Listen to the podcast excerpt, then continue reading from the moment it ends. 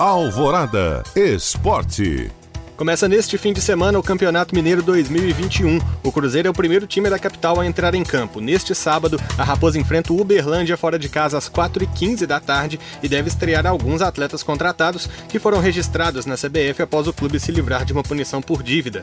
Seis atletas já têm condições de jogo. Alan Ruschel, Matheus Barbosa, Matheus Neres, Marcinho, Bruno José e Felipe Augusto. Também neste sábado, o América recebe o Boa Esporte no Independência às 7 da noite. O Coelho vai começar a competição sem os titulares. Atual campeão, o Atlético joga no domingo às 6h15 da noite contra o RT no Mineirão. O Galo encerrou a temporada 2020 na quinta-feira e também inicia a temporada com a equipe alternativa.